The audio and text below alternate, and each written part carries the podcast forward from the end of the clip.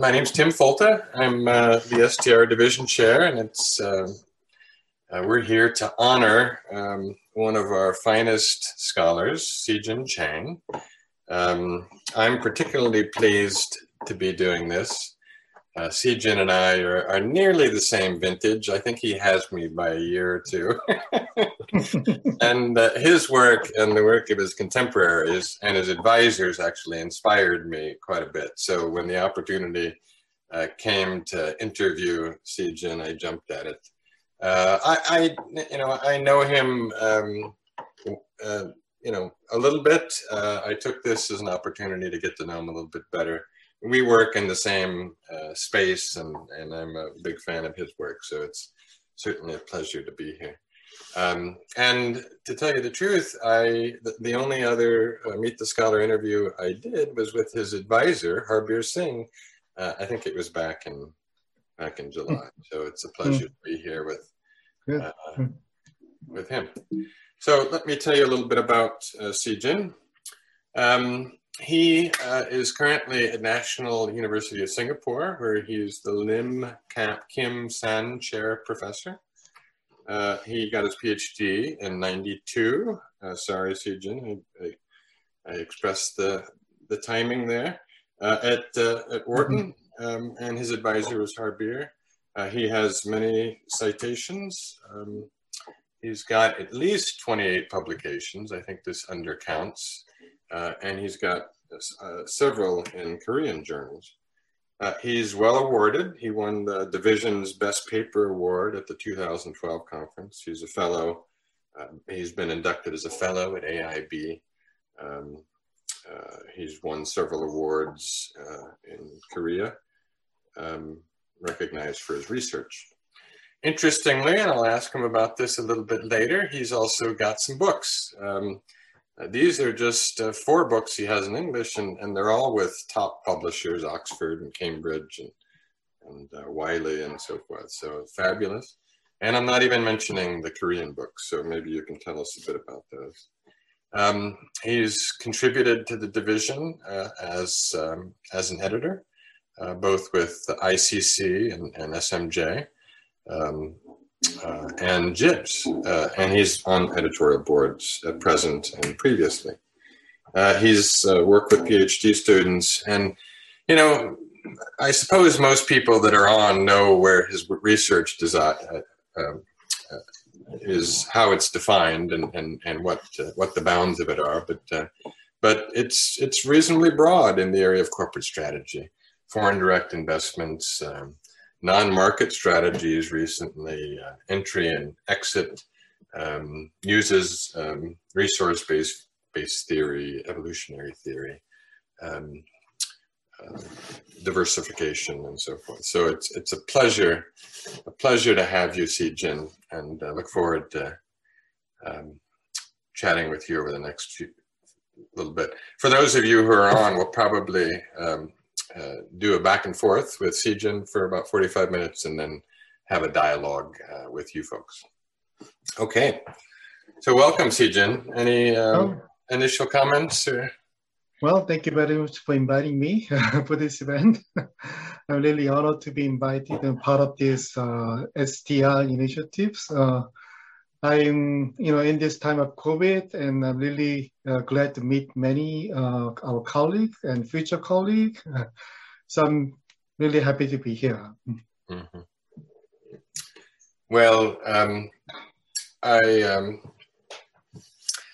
I uh, was a PhD student back in '92 thinking I wanted to do a dissertation on strategic groups. And, you know, at Purdue, where I was going, we have a tradition of strategic mm. groups. And I went to the 90, I think it was the 92 Academy of Management, and I saw uh, Dong Jae Kim uh, present a paper on technological platforms. And I thought, oh, and using real option theory. And oh, this is cool. This is, this is cutting edge stuff. Mm. And so I, I, read that paper and, and uh, was directed to some of Sijin's work uh, when he was fresh out of fresh out of Wharton. So, w- would you mind talking a little bit about uh, your experience at Wharton and and um, how that shaped you and and uh, and a little bit about your dissertation research. Mm, sure, sure, sure, sure. And uh, I must say, I, I'm, i was very lucky to be at Wharton at that point of time. Probably was a really a high point at the strategy uh, piece program. Uh, I joined there 88 and finished at 92. And uh, I was fortunate enough to have a Harbir Singh as advisor. And I also have a Bruce Kogut uh, and Dan Levinthal and uh, Ned Bowman. Probably, I'm not sure how many people we know Ned Bowman, but he's really a, a great scholar, very old gentleman, but very clear, crisp mind and uh, thinking. And uh, I also have a Hubert Gatignon for marketing on the methodology. So it's kind of all-star team. but you know, the, it was all luck. And when I applied for the PhD program, I have no idea what Wharton was about. so it was back in 1988. And uh, I was uh, like a graduate student econ- economics program at the Seoul National University in, in Korea. And actually, I had no idea of what PhD pro- program there are. And uh, I applied based upon app in the app, I realized that it was based on MBA ranking. So I just look at the top 10 MBA school and wrote them to send me an application form. And uh, and, and by the time uh, my wife also applied for the PhD program, and she's a music uh, compo- she was doing music composition PhD. So both of us applied to school at the same time. Hmm. So closest place we got admission with the scholarship was the, the Wharton for me and the Columbia for my wife. Mm-hmm. So actually we literally look at the map and we and, and measure them the distance. Uh, yeah, okay. Mama, hear your phone. Hello. Oh yeah, yeah. So, so it was it was a fun, funny story. So it was so we look at the map and decide it was close enough. so we we foolishly to arrive in Philadelphia and New York City and then decide where to live. and we we look around the uh, place to live in Philadelphia and also New York City or somewhere in the middle like a Princeton and finally, we decided to live in uh, the Philadelphia. Probably it was cheaper. And then, then my wife commute from Philadelphia to New York City. So it, it was really, I was really, you know, dumbstruck. And I didn't know about the PhD program, who are there in the faculty. And I arrived there at Wharton and realized that, you know, the Wharton at the time has a, you know, really great strategy faculty. So I work with Bruce Kogut and Harbir Singh and closely, and also Dan uh, give us a good, uh, give me a good feedback. So my dissertation was, you know, the team mentioned uh, that it was a blend of evolutionary theory and uh, the corporate strategy at that time.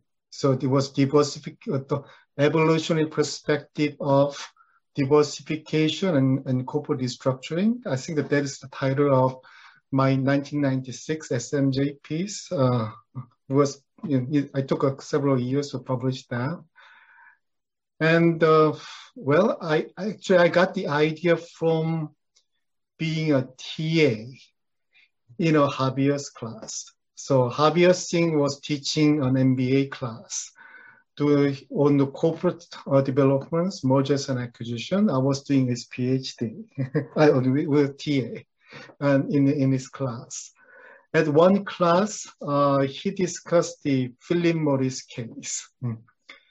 So there's a Philip Morris uh, tobacco company trying to diversify into, you know, into many different areas. Right, trying to develop so, capabilities, probably. Yeah, yeah, yeah, yeah. So it was a really interesting case. So the case described that Philip Morris did have no idea where to diversify. So initially bought the Wrigley, a chewing gum company at the time. Mm-hmm. And then it tried, it didn't work it out. And then later uh, it tried again for the razor company, men's razor, like Gillette. And it didn't work out.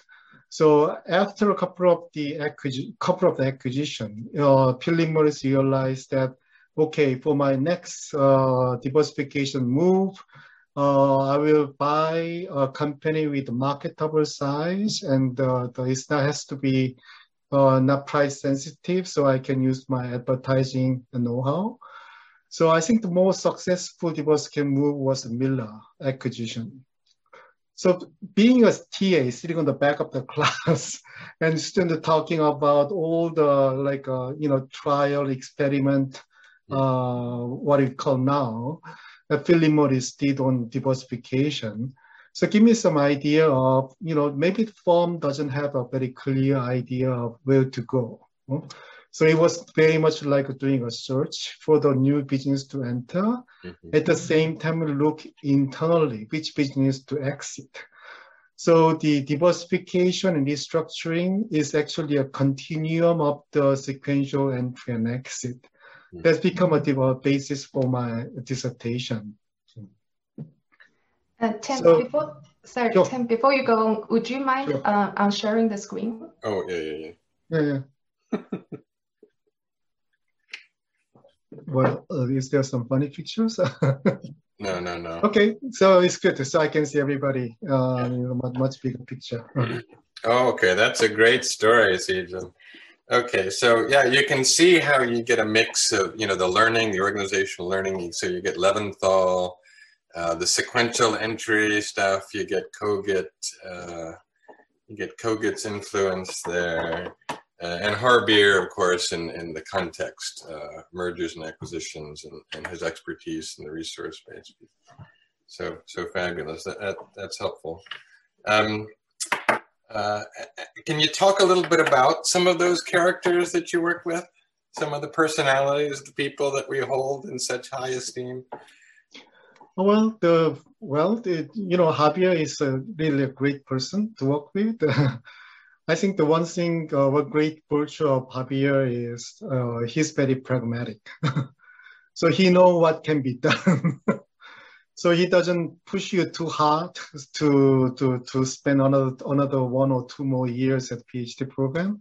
He knows exactly you know how much he can push and and he's very pragmatic and very helpful.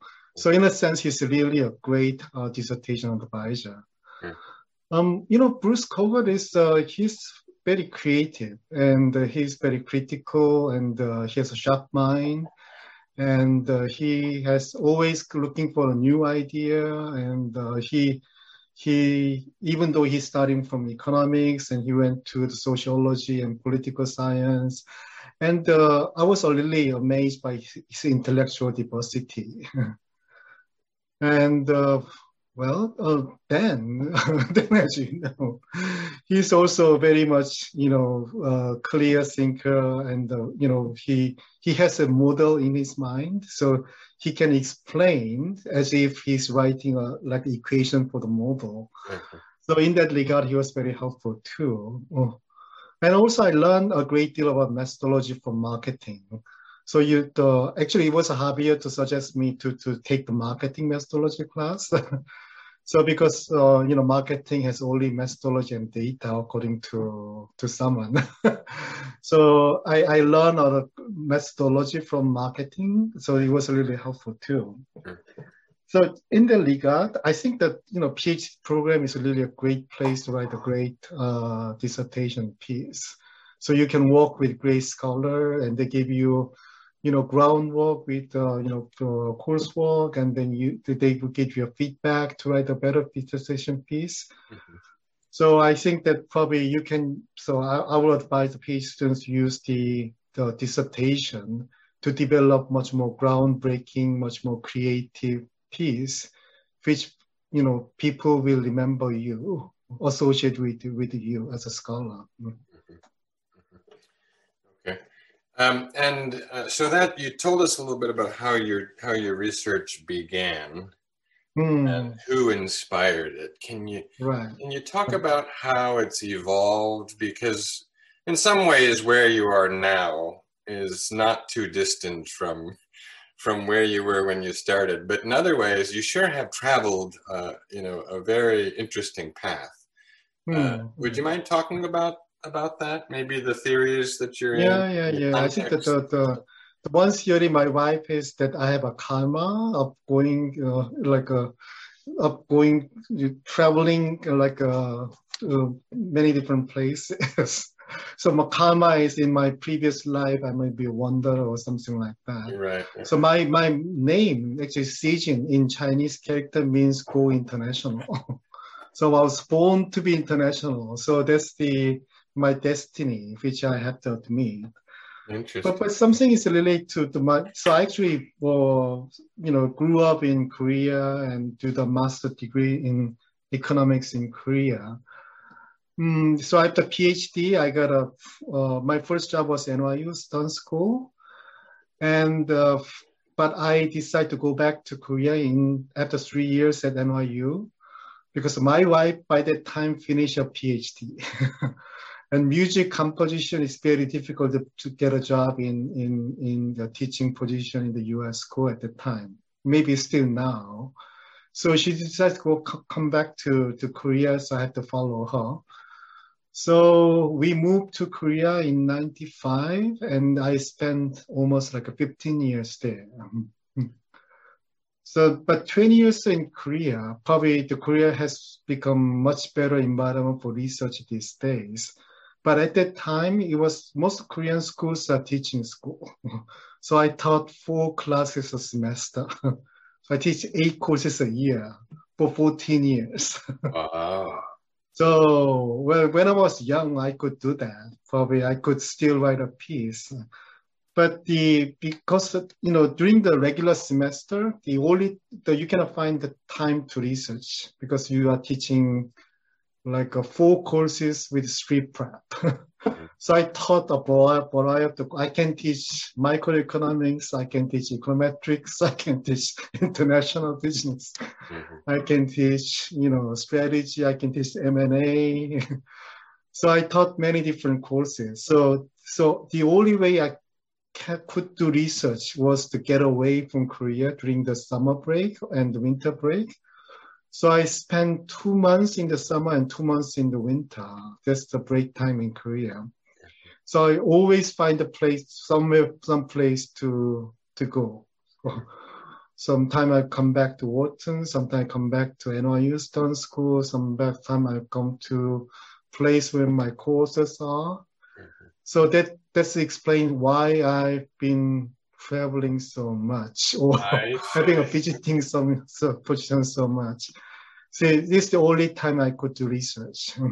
Okay, so you spent two months in the winter, two months in the summer. Summer, right? I was wondering because you've been you've been a visiting prof just about right.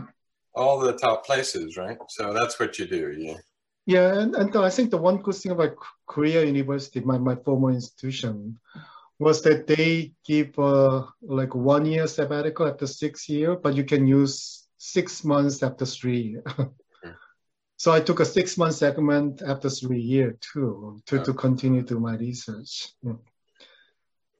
And also, you know, the my location has some impact on the my my my you know topic for my research. So I'm not ashamed to say that I'm a phenomena driven scholar. you know, some people may have some stigma against the phenomena driven research, but I, I, am not ashamed of that. Mm-hmm. And uh, I'm not a theory driven person, so, so to speak. I'm looking for an interesting phenomena. I want to, you know, you know, research is sometimes very lonely work, right? So sometimes, you know, when I write a paper, I can, you know, I was wondering how many people will read my piece. I will toil my three years to publish a paper in a, let's say, A journal or top journal, right? How many people will read this? Maybe 300, if I'm lucky, 1,000. so, you know, unless it's rewarding you, it is not worth it. So the paper has to be interesting enough for me to motivate and, and investigate and research. So uh, maybe the Wharton is more like a more like a pragmatic uh, tradition. It's more phenomena driven, and also corporate strategy area is also phenomena driven too. So my PhD dissertation, my early work is purely US data diversification, restructuring, and FDI, sequential FDI, a joint venture, uh, that kind of stuff. But when I moved to Korea, so I have to find a topic which I could do in the Korean context. Mm-hmm. So I pick up the Korean business group uh, and and couple of, published a couple of pieces there around the topic. Mm-hmm. Because I uh, so my approach is that business group is a, a form of diversified corporation, which can show some features uh, that the consolidate, conglomerate, or diversified firm, maybe in the US and, and Europe, cannot show. Because it's diversified, but it's, each business is, is a separate entity, uh, legal entity. Some are listed company with a separate financial statement. And some of the internal transaction within a group are recorded at the footnote item so I can collect such data. So I could trace some intra-group resource sharing.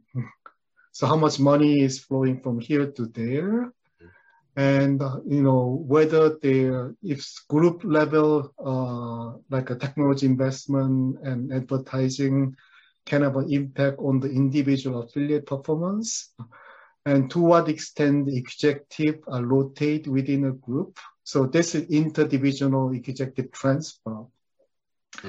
So I use that opportunity. So I, you know, I end up in Korea, you know, teaching school where the research was not valued.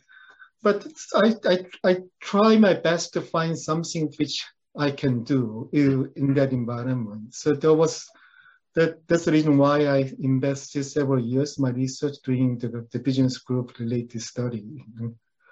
And then around like 2004, 2005, the China become interesting. the China become, uh, you know, the focus of everybody and become a stellar of emerging market companies. So I studied a couple for couple, several years on the Chinese data with, with the Chinese data and looking at some research on the Chinese context. And I understand you're you're learning a little Chinese. Is that right? Yeah, yeah, yeah. So I I, I studied Chinese for a, for about a year. And uh, I, I, reached out to a couple of your colleagues uh, in preparation for this, and one of them was Brian Wu. Oh yeah, yeah, um, right. And he's a co-author, and you guys did that paper on institutions and, and right, right, right, in China and, and entry. Right. And he elaborated a bit about um, about your intellectual curiosity and uh, mm. for example, you know Japanese, you're learning Chinese, you you did a lot of field work in that data. You interviewed lots and lots of managers, and mm-hmm. that's that's consistent with what you just described about uh, how it's got to interest it's got to interest you and you're phenomena driven and, and, so forth. So, right, right, right. So it's actually for fun. for fun, for, for myself, very selfish motivation. I'm, I'm doing what interests me. so my wife, actually, my mother complains about about me. You know, if if you have a son as a doctor, and every family member will benefit. If you have a lawyer as your son, your son is a lawyer, then your relatives, entire friends of family will get benefit. When you become a professor, you just benefit yourself. That's why my, my mother complains about me. Oh. So I, I, I, like my job as a professor. It's a really a nice job. Mm-hmm. May not be a you know very helpful son in in that regard. Okay, and and I didn't mean to interrupt you because uh, your path. Uh, I think you just made it part part way down that path. So there's several gaps to fill in. One is this focus on China. China.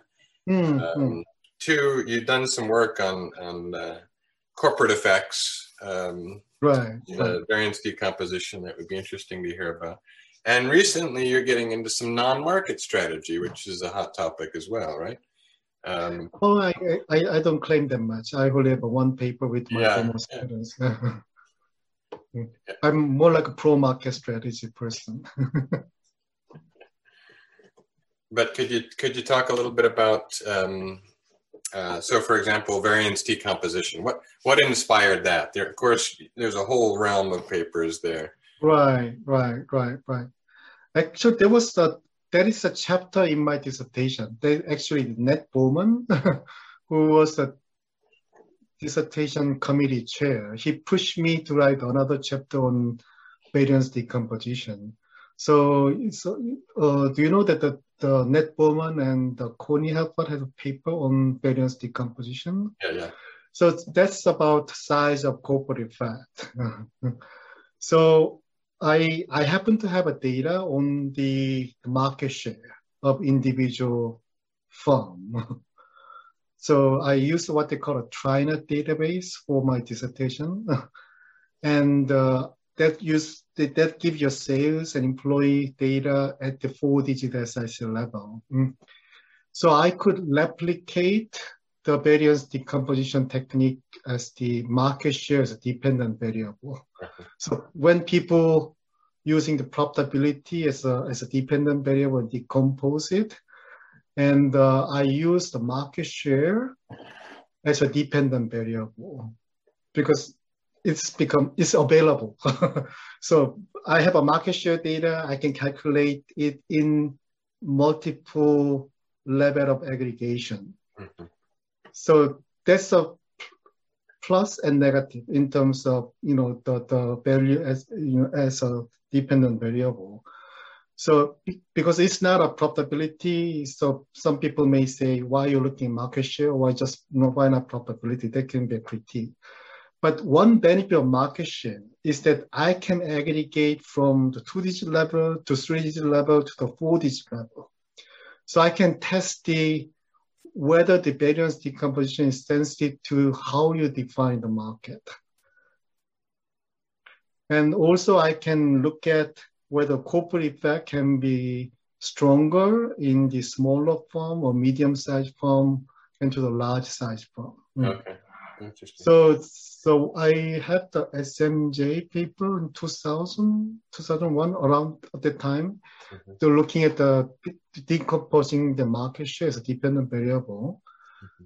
And then I also applied the technique to the Korean business group. Mm-hmm. So my argument is that, so actually what I learned from the variance decomposition exercise is that it's very sensitive to the sample if you decompose the variance in the context of the large corporation as the F, F, F, uh, FTC dataset, then you will get a small corporate effect. Mm. But if you do the same in the context of business group in Korea, I expect to have a larger corporate effect because market is not so efficient. Mm. So that's the claim. Mm. Interesting. Okay, I, I want to um, make sure we get to the your your entry into books. Can you talk a little bit about books? So what what's inspired you to write these books? I guess I've uh, got a glimpse into that a little bit because you're so phenomena driven, but right, really right. Um, been successful, more successful than most people. Right, right. Actually, I I was very successful in one one particular book. So I wrote a book, Sony versus Samsung. It was published by the Wiley in 2008. I think it sold more than 50,000 copies. Nice. So it was translated to Japanese, Korean, and Chinese, Thai, Russian. Great. So it was uh, it was successful, but it was a fun book. It was a really a fun project. and uh, you know, I didn't expect any academic credit for the for that kind of book. It's more like a case book, uh, but it came along as an opportunity to learn. So I happened in around 2005, the the Sony's market cap will become one half of the what is a Samsung. So used 10 years ago, it was like four to one ratio.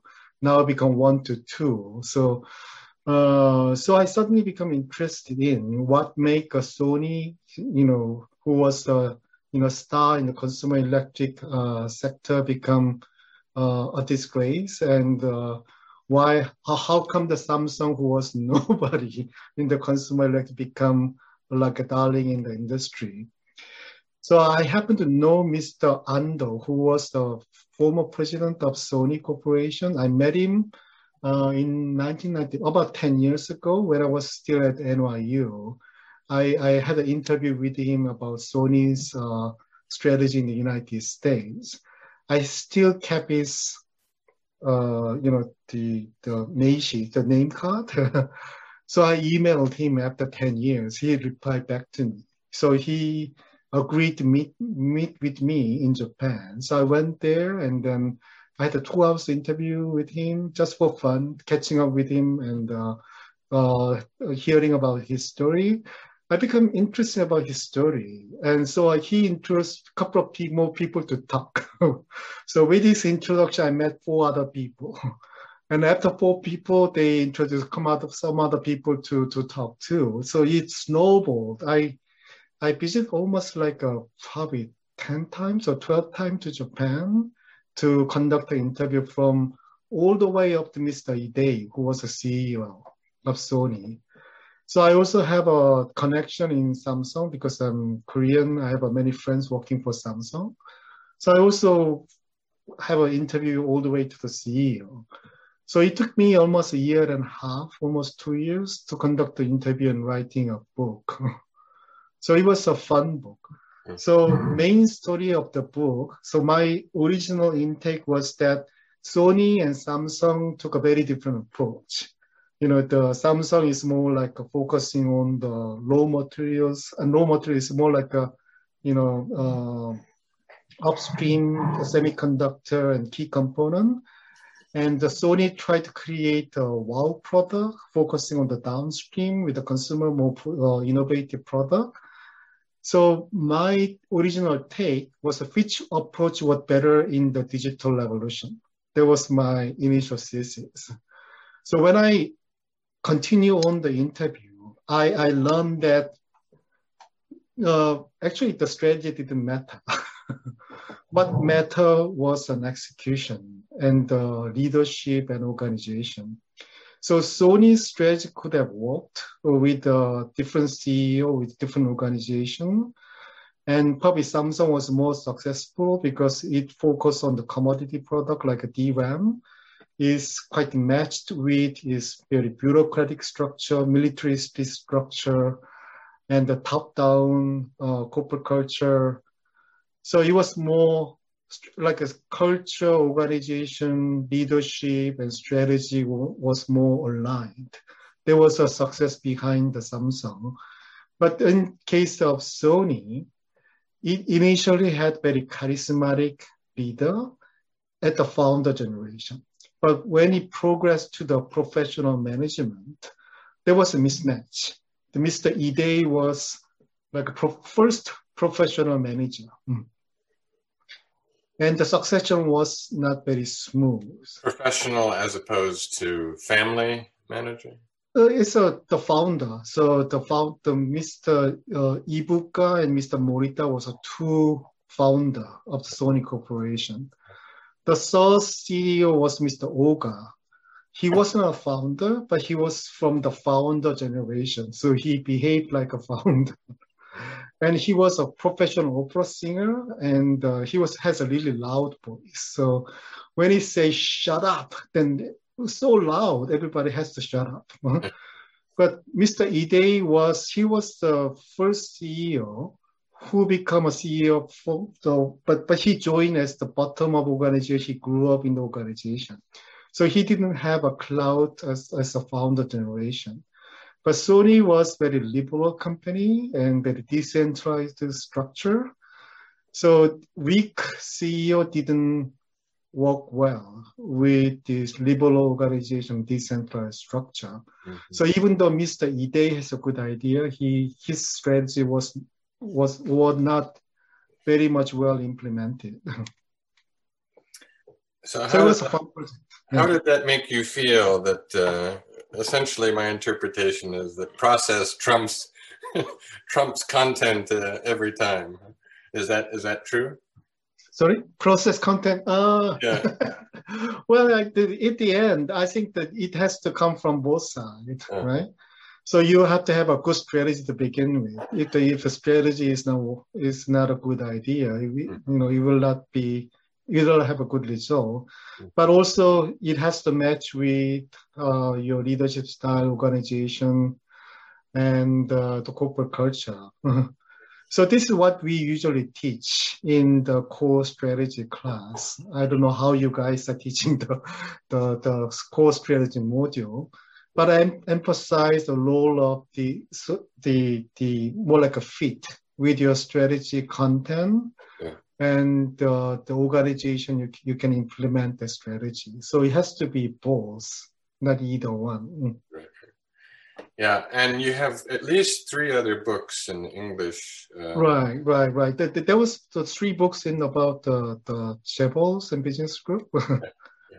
So I think that the the book that those kind of book came along after publishing several papers on the same topic. Uh-huh. So you have a more material which you cannot put in in a paper form. Uh-huh. So I thought that it was a good idea to put them together and publish in a book. Mm-hmm. So some of the, the book chapters come from the, the, the, published paper, but I also have other stuff not able to put it in the paper form. Mm-hmm. So book is more like a uh, like a closure of my research project or specific research project. Mm. Okay, interesting. Okay, and I'm curious. After the success with the Sony Samsung book, were the publishers pretty easy to get on board with your subsequent projects? Yes, uh, yes, but I unfortunately I do not have the second opportunity like that, oh. like in Sony versus Samsung case. so my next book was the the multinational company in China. It was more like academics book, so published in Oxford Press. so I'm looking for my another book, but I, I want to have some opportunity to come along with that, which can open the door for the for the company. Yeah, and you don't have anything you're working on right now. No books that you're working on. Yeah, no book. Yeah, I, I wish I could write a sequel to Sony versus Samsung, like uh, Samsung versus Apple, yeah. and uh, maybe Tesla can be an interesting book. yeah, yeah. But unfortunately, Apple and Tesla are very secret companies, so I do not have opportunity yet. Okay.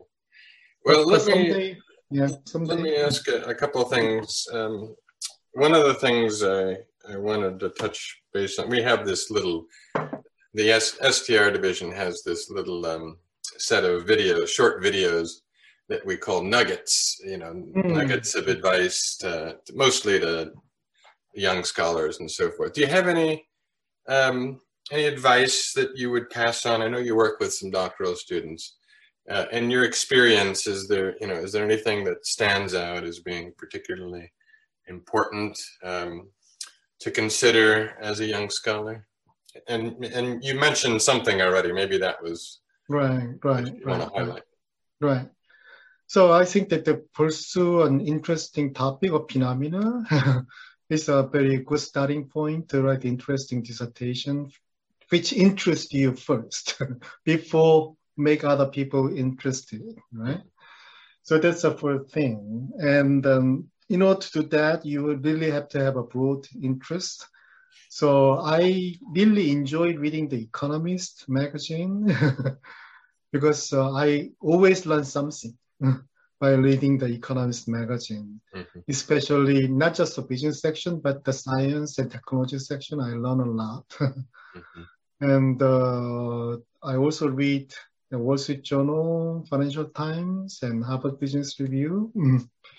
So even though they are not scholarly uh, journal, I, I, want to you know keep update of what's going on in the real world and hopefully find some interesting topic which I can pursue for the next couple of years. Mm-hmm. So, you know, and also the teaching can be opportunity for research too. So I, I give you how I got an idea for my dissertation topic by being a TA. Yeah.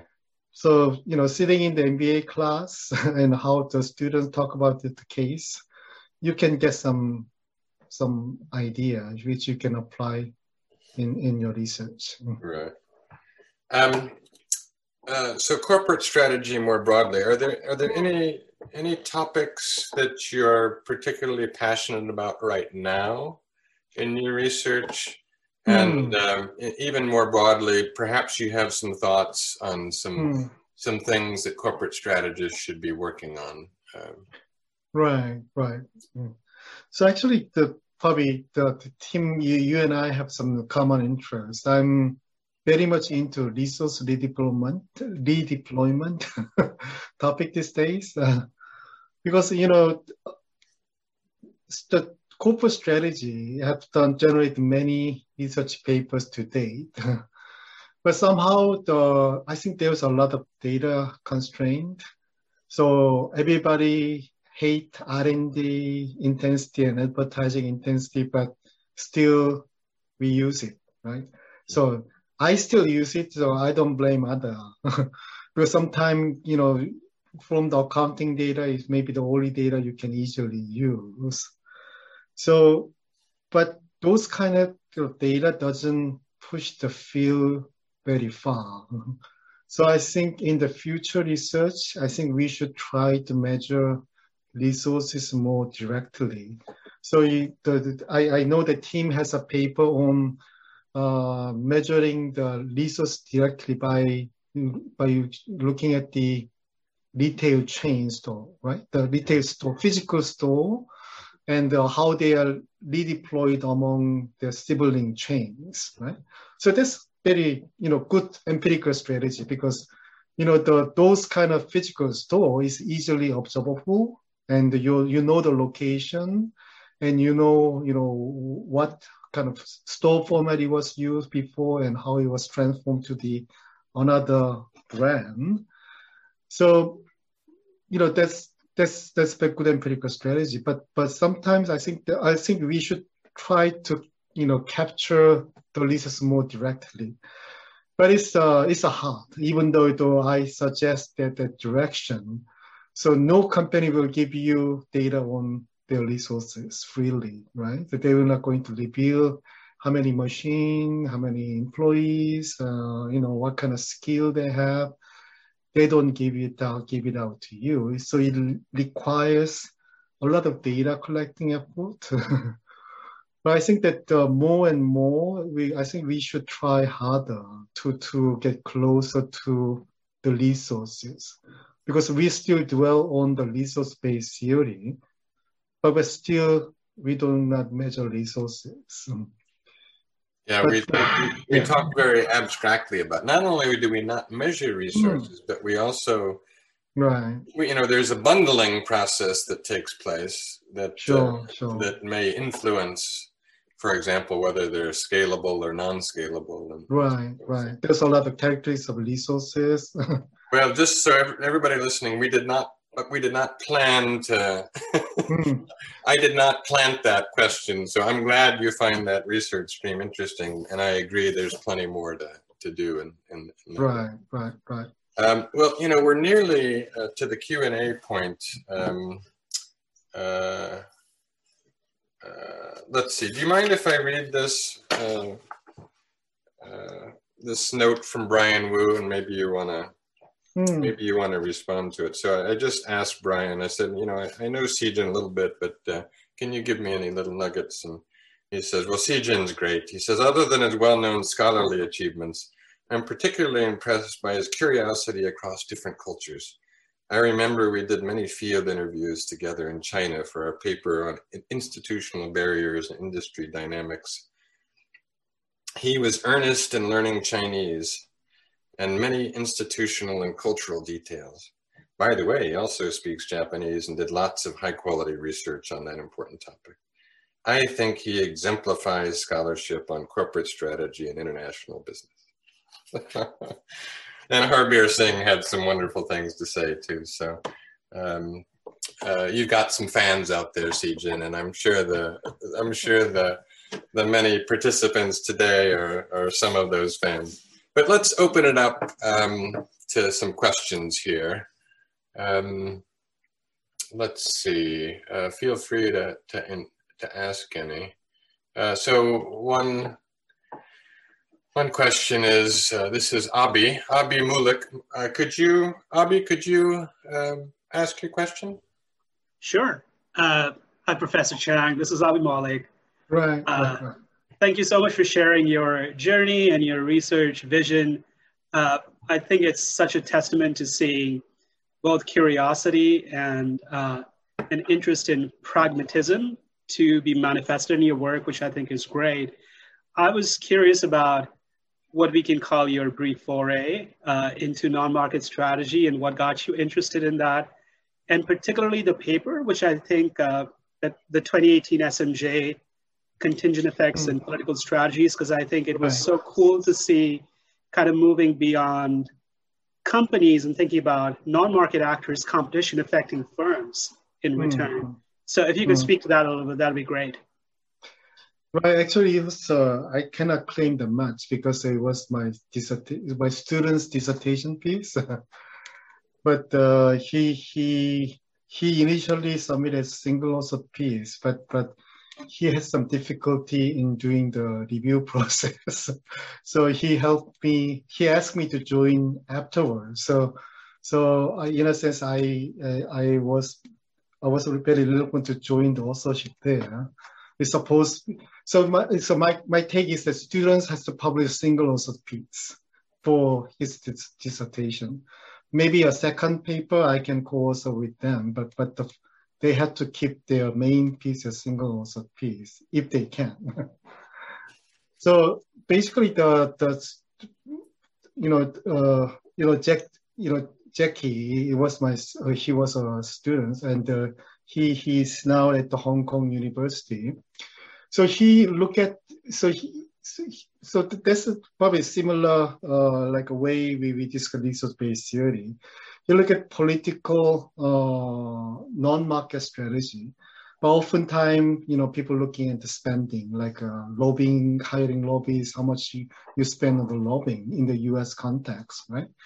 So I think that the Jackie looking at much more detail at the individual decision maker.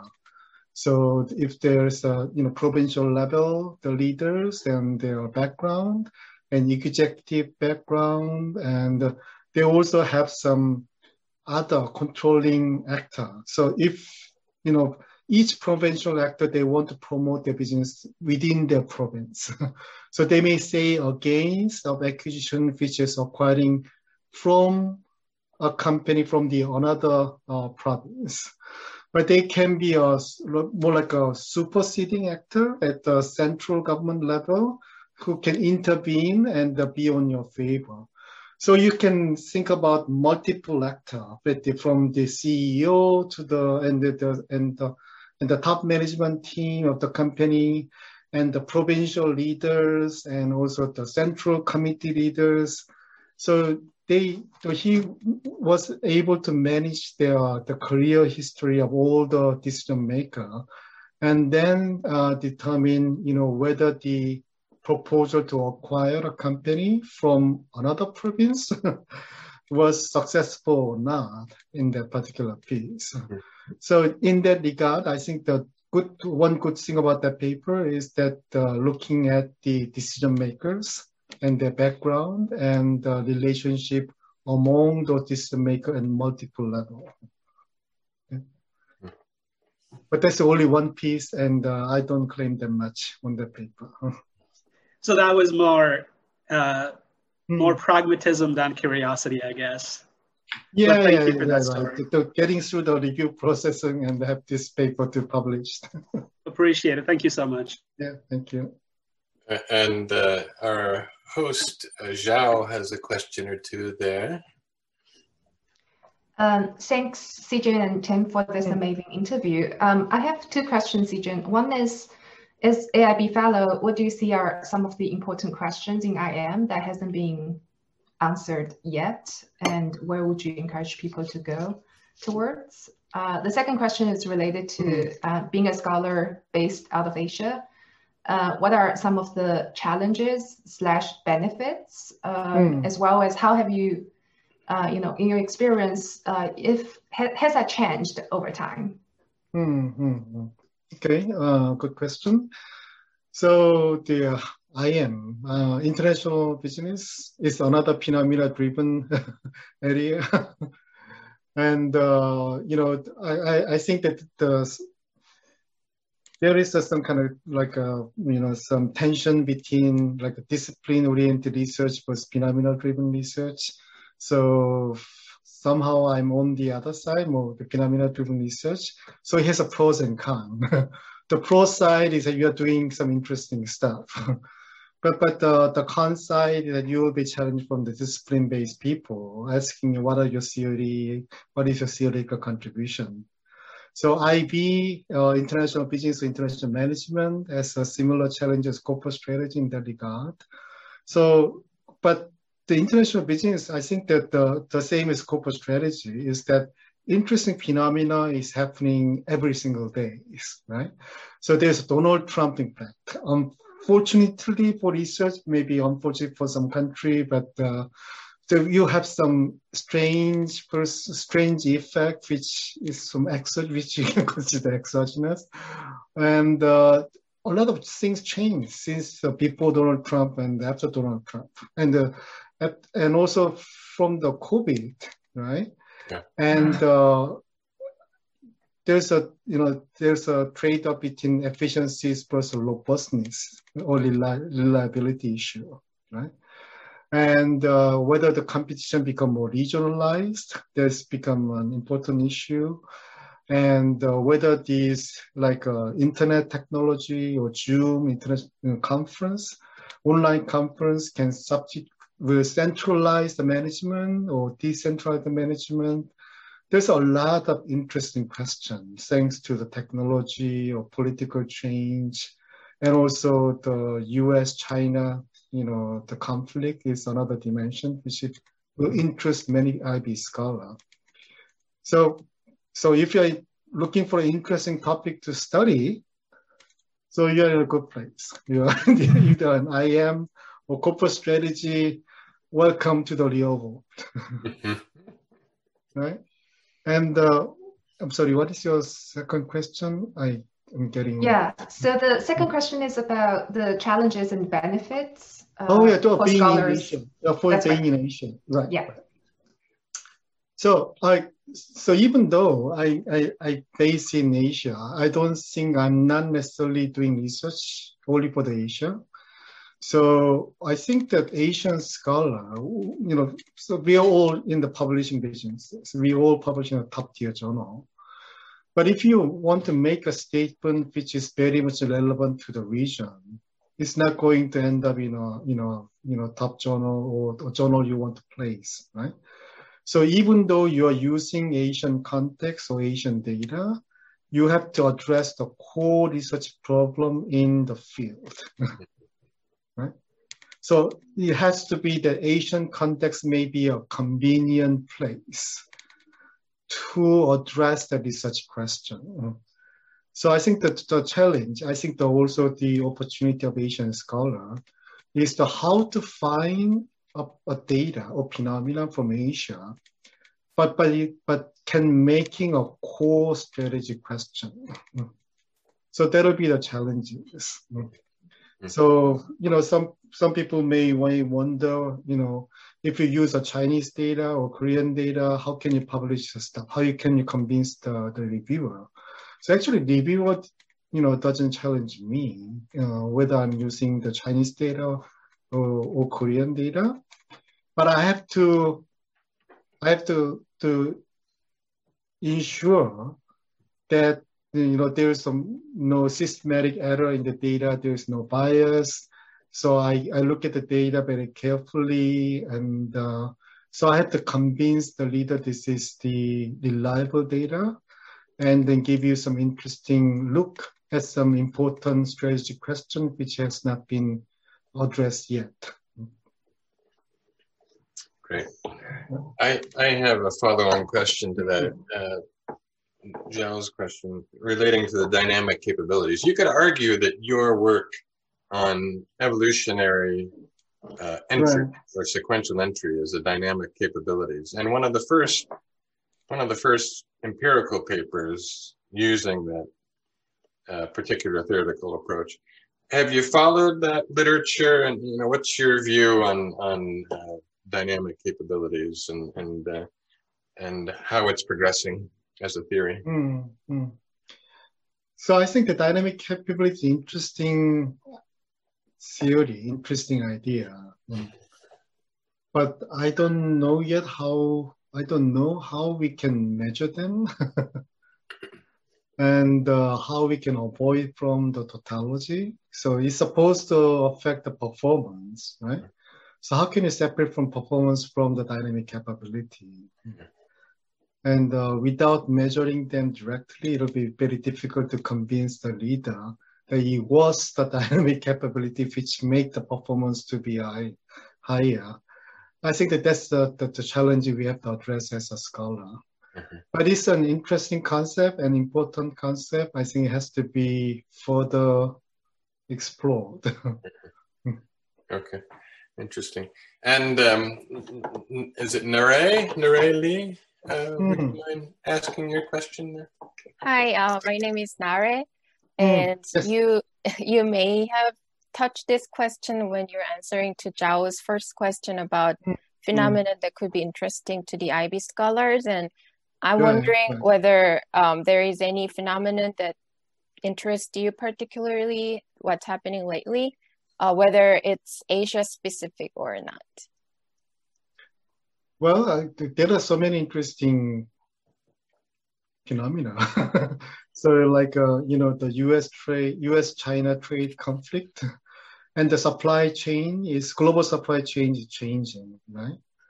So now the optimal like uh, you know disbursement or location or location of least the resources over the world the the supply chain has to be modified right so it'll be interesting to see how firms may act differently according to their strategy so that's maybe an interesting question and I also see, you know, you know, every single day there's an interesting phenomenon. Like, uh, you know, the suddenly, you know, TSMC is doing very well, and even the Intel is doing is trying to do uh, foundry businesses on the side. so if you are interested in the semiconductor industry, maybe you can see how the, the firm strategy. So that's of the integrate device manufacturer who is like a, Intel or Samsung. And there was a specialized on company on the design side, which is called the fabless company, and the foundry who was doing only the manufacturing, right? So this already happening in, in semiconductor industry, but do you see any such division of labor in other industry? Okay, so just focusing on the designing some only one segment in the entire value chain and some other specialized company taking over the other part of the value chain. So that that's really interesting mm-hmm. question, right? And also performance implication about that, right? Well, question for you. I, sure. in looking at your CV, I see you've written quite a few cases Mm-hmm. Can you talk a little bit about that um, and how it's affected your teaching? Well, it was while I was in Korea, so I was teaching so many different classes. so I end up producing a lot of case for my own teaching. So most of cases is a Korean case. Uh, only one or two was trans was doing in, in English, right? So I think the writing case is helpful because you know the company well enough, mm-hmm. and then you you know your teaching plan in your in your mind when you're writing a cases.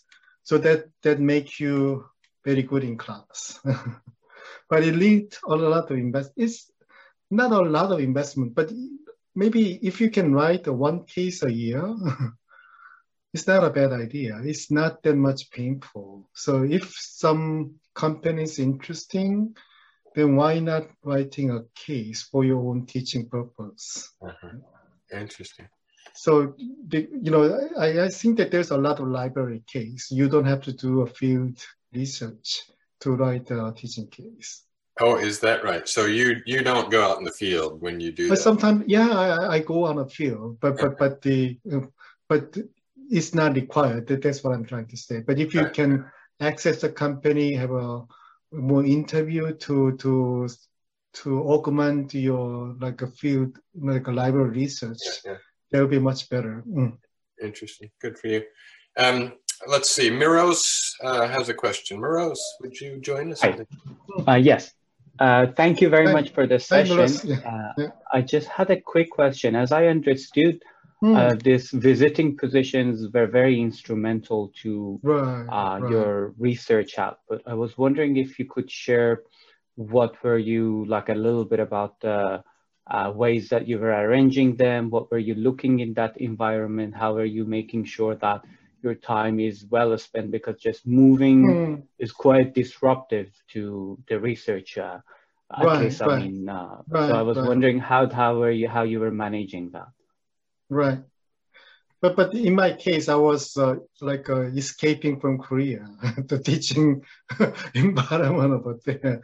So probably the benefit exceeding the, the moving cost and other disruption you may associate with uh, the moving, right? But uh, I think that uh, also the giving, like placing yourself in a new environment will, will inspire in many ways because each school is different and you, you are getting to know the colleagues over there. And uh, because you, you get to know people and once you get to know people, it's much easier to follow them up with email or like Zoom and other. Hmm? So I think it's uh, really good if, if, if you're willing to willing to take up the, all the pains of moving, then it's it's can it's maybe a very worthwhile effort. So I suggest you move to use the sabbatical as much as you can to find a place to relocate yourself and uh, in the giving you more inspiring environment and intellectual shock. but the but with COVID, I now begin to think somewhat differently, right? So I, I begin to rethink about the concept of colleague, right?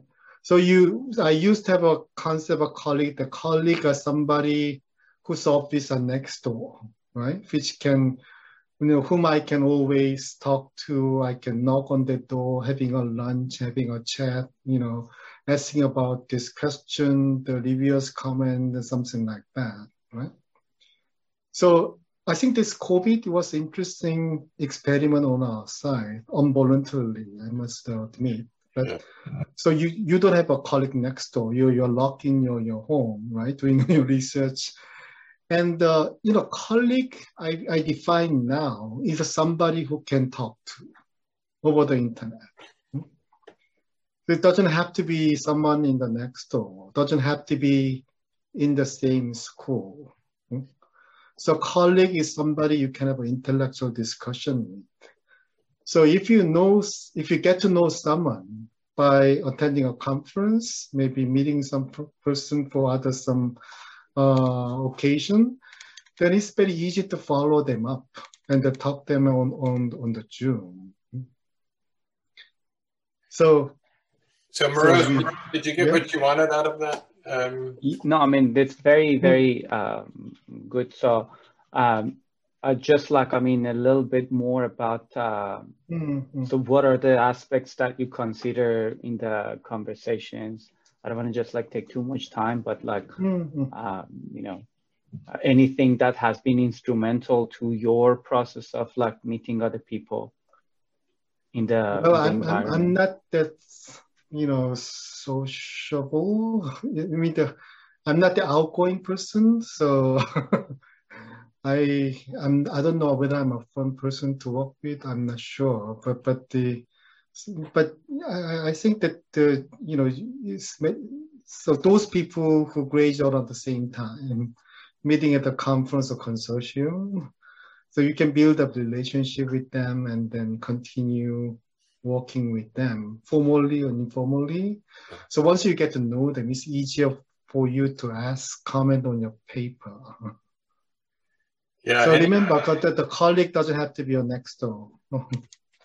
That's good advice. Yeah, that's one thing that I take away too. Is it's just so easy to reach out virtually like this, and uh, you know, Maros people in this field are surprising, and I suppose most academics are surprisingly accessible. You know, if you just uh, reach out, uh, they generally respond.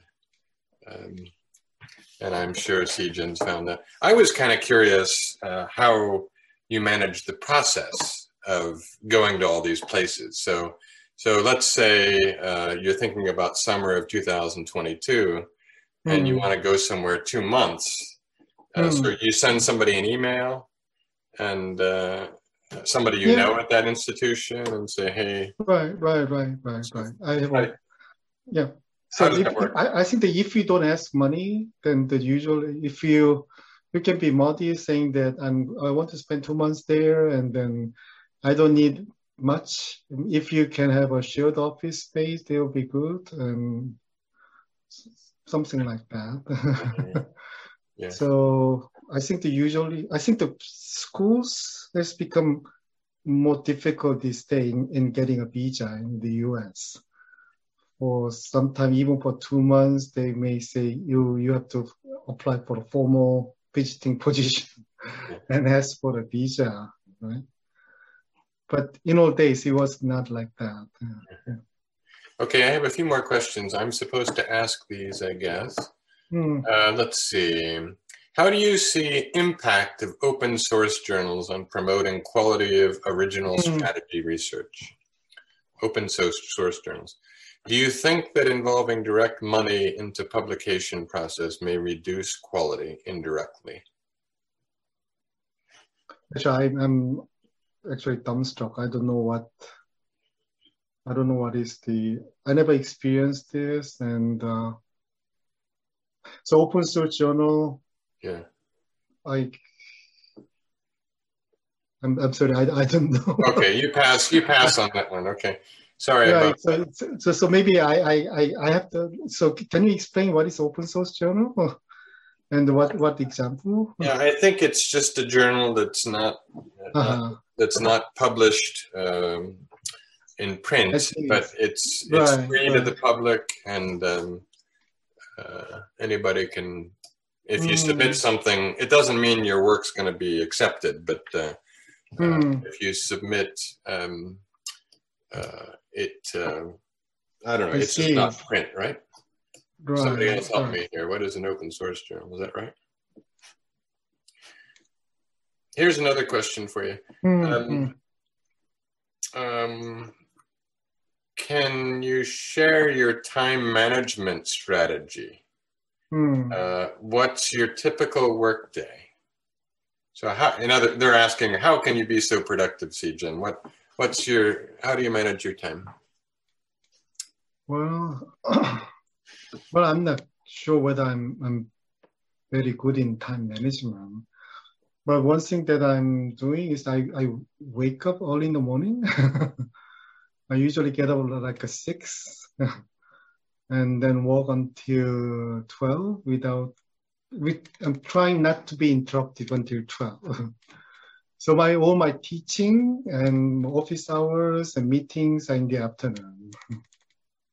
So, but I sleep early and wake up very early in the morning and try to have like a quality time from six to 12, maybe seven to 12. So I think that having a, some like block of time is, is good for productivity. Rather than you know one hour one hour here and one hour there. Because you need to warm up yourself right to get into to the your thinking. Mm-hmm. so in terms of time management block your time. And uh, either early morning or late at night whether you're night person or morning person whichever work for you so what if you're working at an institution and somebody uh, wants to schedule a meeting in the morning, mm. let's say you're on a committee, do you uh-huh. do you just block out your schedule, or what? What do you do? Well, then I have to compromise, right? uh-huh. So it's okay. Having some gray hair is an advantage. Uh, as I grow older, become easier to avoid the morning Uh-huh. meeting. But when I was younger and with black hair, I didn't have much choice. Okay, great. Um, let's see. Zhao, do you want to take the picture?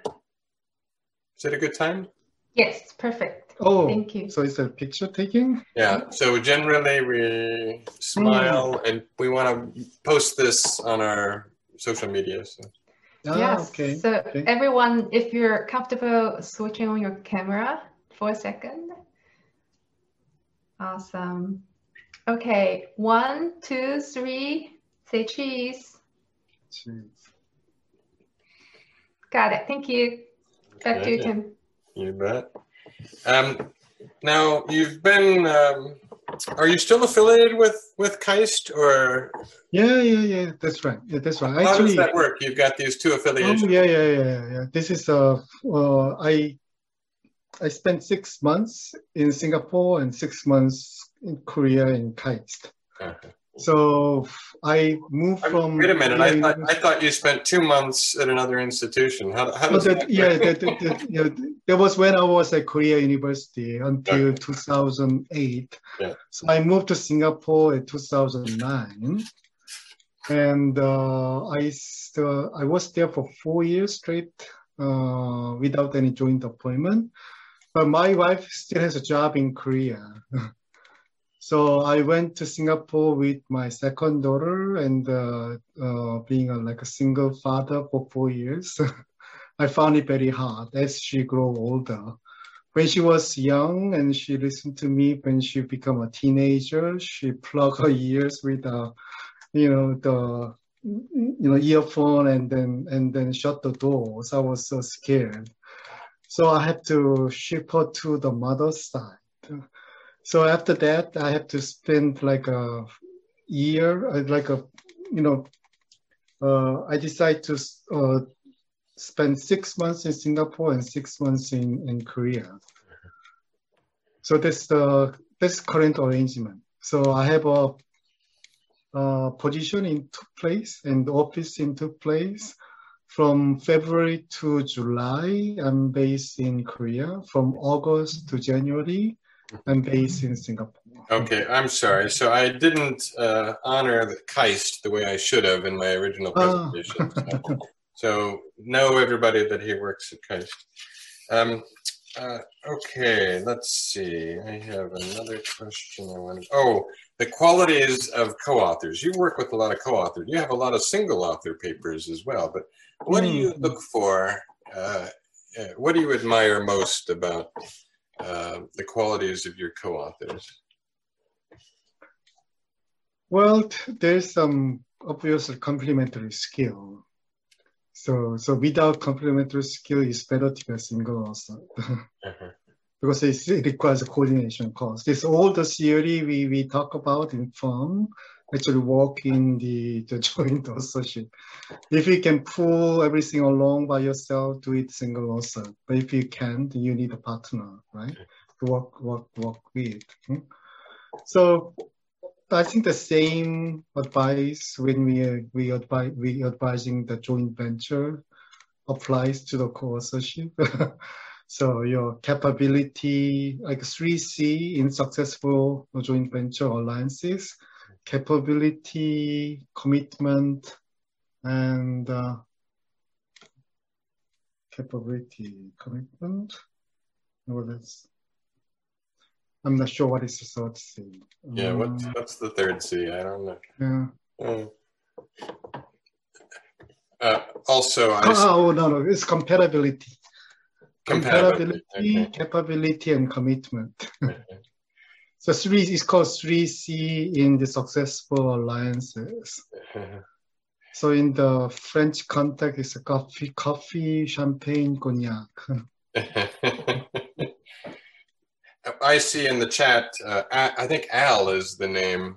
Uh, Hmm. Wants really wants us to address the question of open source. I think Al um, Sijin was suggesting, and Sijin, correct me if I'm wrong. He Hmm. doesn't know. He doesn't have an opinion on this topic. I think that's what it was. So sorry, we don't mean to sidestep your question, but we're just not we're just not uh, uh, informed on it. Let's see. Is that right, Sijin? I don't I don't mean to speak for you. Yeah, yeah, that's fine. Yeah. Okay, and then um, Judy, could you ask your question, please? Hi. So I'm also interested in like phenomenon-driven studies, mm-hmm. but like as a PhD student, I feel that there are like several challenges to publish this phenomena-driven study. So, mm. what challenges do you face when you try to publish that in an A journal, and how do you overcome that? Right, right, right. Yeah, so that's the, you know, I also get frustrated. You know, the when people asking a theoretical contribution out of the empirical paper, right? So, uh, you know, if you do a you know, phenomena-driven study, you are doing an empirical piece. But do you think it's too much to ask a theoretical contribution? so some journals do. So I, you know, and sometimes I'm not very successful in that kind of journal. But some journals are more open to just empirical contribution. SMJ is very much open to the empirical contribution. So you don't have to send it to some other journal which emphasize theoretical contribution. So I think it's very unfair uh, in my view because you know you sometimes you see uh, a paper which is a lot of you know big front end, but the empirical model is very basic and and, and somewhat not complete, right? So I, I, I, my take is that you try to be good in empirical piece. So do all kinds of, you know, the the robustness tests and alternatives way of the explanation. So usually the reviewers push you for that direction. So I think that if you have a good paper with a very strong empirical contribution, it should be publishable in a top tier journal. And you may want to, um, mm. I think implicit in what you were saying is it's um, it's important to choose which journal, right? Like SMJ right, right. very, very tolerant of this. Mm. Whereas AO, AMJ is not, is mine. Right, right, right. So um, choose wisely, I guess, is the is one of the takeaways. Mm. Uh, hey, a personal question here. Mm. Um, uh, how have you managed the, go- the COVID crisis? Oh, I, I think that I'm just good or just bad as all you. so watching a lot of you know Netflix movie and uh, you know create a home uh, home gym. so I, I I learned a great deal about Netflix movie. So I realized that in each country there's some interesting, at least one or two interesting drama series from each country. So I think I enjoy watching the Borgen from it was uh, is from Norway, right? And uh, there was some drama from Turkey and some, you know, the Money Heist obviously is from Spanish drama. So I, so I think that Netflix has a great contribution to, to globalize and, and also to appreciate the culture of another country. so that's the, probably the lessons I, I learned from the COVID. Mm-hmm. But I also have a home training, like a gym. I have a running machine and, uh, you know, the elliptical machine at home and some, uh, so I do I try to not to lose too much muscle and have some physical exercise. And once you stay at home, I think that you you feeling you will realize the same. There are so many things you can do about your home. Right? You you try to fix. Yeah. You initially change the bulb and you change the LED light. And you paint your your wall, and you're fixing. Hmm? I I uh, I, I have to. Tim, you're, you're, you're laughing. Oh, it's so funny. Find your activity for the last year, right? Another thing, too, is uh, I can't imagine the you can't imagine the joy I get of seeing an Amazon package arrive at my front desk, my front the front. it it can be addicting uh, ordering online and so forth. You know, right, right. waiting for what comes next. Um, okay, so uh, I think it's um, I think it's time to ask some of our silly questions. Um, and I um, I have several here. Uh, you mentioned you're working out. Uh, what else do you do to relax, uh, rewind, or recharge? Sorry, uh, okay, what, what, do you do to relax and and uh, um, ah, unwind okay. and, and, recharge? Right, right, right, right, right. You know, to watching Netflix drama before you go to bed yeah. for one hour, and uh, that's one thing. And I play golf. play golf. Yeah, I play golf. I'm yeah. not a good golfer. I'm not a good golfer. I'm losing many balls. Uh-huh but it's something which doesn't, you know, uh, but going out for to a field and having a sunshine and walking yeah. is a really good exercise. Yeah, it, yeah. it make you more optimistic with the sunlight. We should at the next uh, the next conference we should play golf together. That would be fun.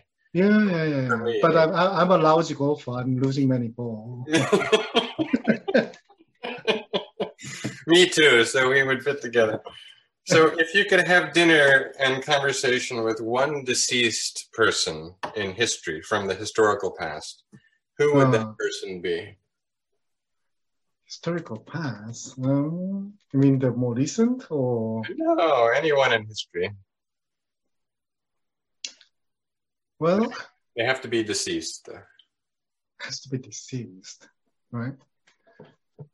Well, I'm not sure. I, well, that's a good question. That's a prize question. I never thought about that. Okay, well you can you can pass on that if you think of something else. Um, if you um, if you could have one superpower, mm. uh, like invisibility, flight, or reading minds, or whatever. Yeah, yeah, yeah, yeah. What would it be? What would you choose? Well, I, I, I want to be like a like a space what is called uh, like a space, moving space in, in an instance? Or what is that? A time traveler? Yeah, it's not time traveler. It's more like a space uh, traveler. Okay. From you, you can jump from space, one space to another space. Ah, okay. That there will be cutting your travel time, and right. then you can yeah. travel around. okay. Yeah, mm. you have a lot of travel. Uh, right, right, right. Hope and, I can. Uh, when you're not reading strategy work, or mm. The Economist. Mm-hmm. Uh, what do you read? I Fiction also or nonfiction or whatever. Yeah, yeah, I, I you know, I, I, I enjoy uh, reading some novels, and Korean novels, and the the Western novel. mm, and also, I uh, enjoy listening to the classical music. I'm a big fan of opera.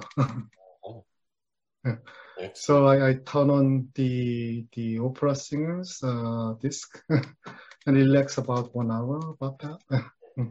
Sometimes I watch the DVD on the opera for three hours. nice. Okay, I did not know about know that about you. Okay, and there's one more question in the chat, and I think we'll end with this one. Mm. Uh, but Jin Jin Jing Yang, mm. uh, could you ask your question? Yeah, um, thank you, Professor Sean, for uh, sharing your story. I, am right, very right. happy to figure out I'm not the only person that I enjoy Netflix so sure, much sure, the pandemic. Sure. Uh, so my question is about the academic writing. So recently mm-hmm. I learned that actually being a researcher is actually being a professional writer. And I know mm. you have to uh, clear your thoughts by writing more. And also there is a challenge of writing out your thoughts clearly right, and communicate right. with other people. Then when I read all of the top journal papers, and they all have very different writing styles, so it's very uh, I, I found it's challenging to find my voice and my writing style. So I wonder mm. how you mm. maybe share your story about right, that. Right, right, That's a very good question. I actually emphasize the writing side to my PhD students because I think that probably the paper, any paper, is about 10% idea, 30% like a you know real work data collection uh, and 60% writing So I'm not sure how many versions of paper when I write, you know, piece, yeah. right? Because I think that that comes from our our our discipline. So our disciplines rely on not on the mathematical model like in economics. So we rely on the verbal logic. So we have to write very clearly.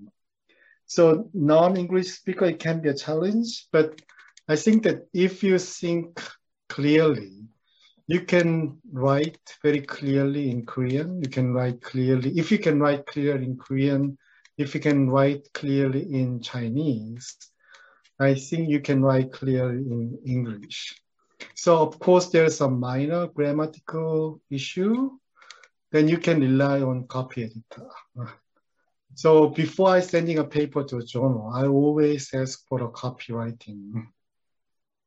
So you, you don't want to be in a disadvantaged position, which you can fix with a $300 like a copy editing services. But before you send it to a copy editor, copy editor can only write, fix your English.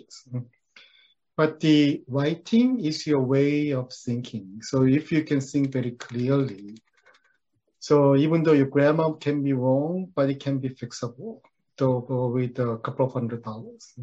That, that's a little secret actually for PhD students is that most people don't realize a lot of us send our work to, to copy editors. Even English uh, writers do that on occasion. So uh, it's not that much money and it's certainly worth the expense. So, so think about that. Uh, okay, I think it's time to end. And before we um, uh, convey our gratitude to Sijin, uh, Zhao, can you, what's the next um, Meet the Scholar? When is it? Can you tell us? Uh, yes, everyone, we have our next Meet the Scholar uh, on May 6th. Luis, is that right? May 6th with uh, Professor Bruce Kogut. Okay. Uh, please, please join us if you yes, can. That's right. Yeah. She's yeah. telling me that's the next one. Yeah. Very Be good. Sure uh, for that. That'll be great. And for yeah. those of you who want to um, understand what else we're doing, take a look at our website, sign up for our social media, Twitter, LinkedIn, Instagram. You'll learn all about the stuff that's that's happening. Um, thank you for showing up, everybody. Uh, it's been wonderful to get your questions and to have your participation. And Sijin, thanks so much uh, for letting us, uh, for honoring us with your your presence. thank you very much, team, for having me, and thank you for, for attending this talk. I hope to see you in person sometime in the near future. Yes, I hope so too. So long, everybody. Okay, bye-bye. Bye-bye.